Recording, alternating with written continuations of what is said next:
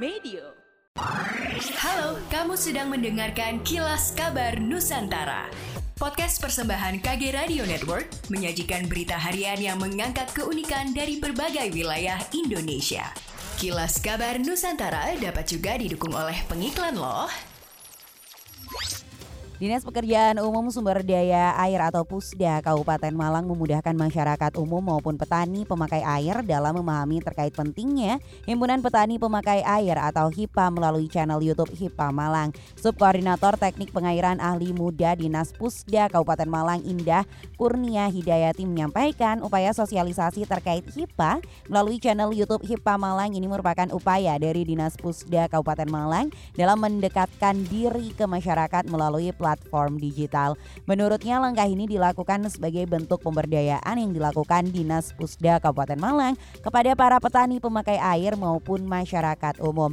Pihaknya mengatakan channel YouTube HIPA Malang tersebut akan diisi profil-profil dari HIPA di Kabupaten Malang. Tentunya profil HIPA yang dipilih merupakan HIPA yang aktif dan dapat menjadi percontohan HIPA-HIPA lain yang tidak aktif atau bahkan yang masih akan membentuk HIPA. Pemkap Sidoarjo mengklaim bahwa proyek pembangunan flyover Krian dan Tarik Sidoarjo selesai pada Desember 2023 karena harus mulai beroperasi pada awal tahun 2024. Progres flyover pengganti JPL 64 Krian disebut sudah mencapai 83 persen, sementara flyover JPL 79 Tarik mencapai 76 persen dan telah tersambung hingga pengecoran di atas permukaan jembatan dan pemasangan penerangan jembatan umum serta penyelesaian jembatan penyeberangan orang termasuk saluran drainase, sehingga diharapkan dua proyek ini selesai pada akhir tahun 2023. Makassar akan menjadi tuan rumah ASEAN High Level Forum atau AHLF on Disability Inclusive Development and Partnership Beyond 2025. Forum tingkat tinggi tentang penyandang disabilitas ini akan dihadiri 200 peserta dari perwakilan badan sektor ASEAN, organisasi terafiliasi ASEAN, organisasi penyandang disabilitas, mitra wicara ASEAN, dan akademisi. Agenda internasional yang digelar Kementerian Sosial ini akan dilaksanakan di Makassar 10 hingga 12 Oktober mendatang.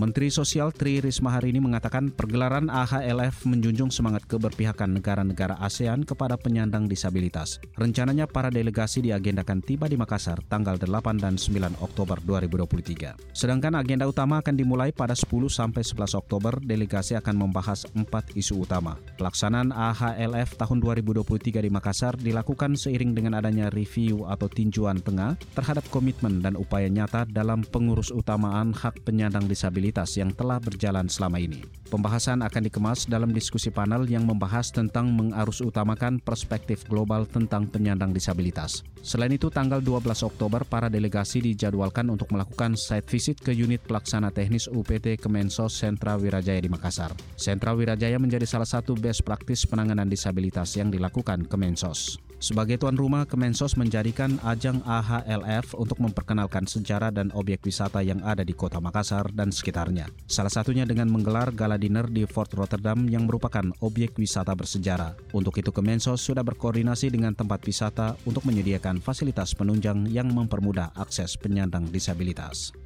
Demikianlah kilas kabar Nusantara malam ini.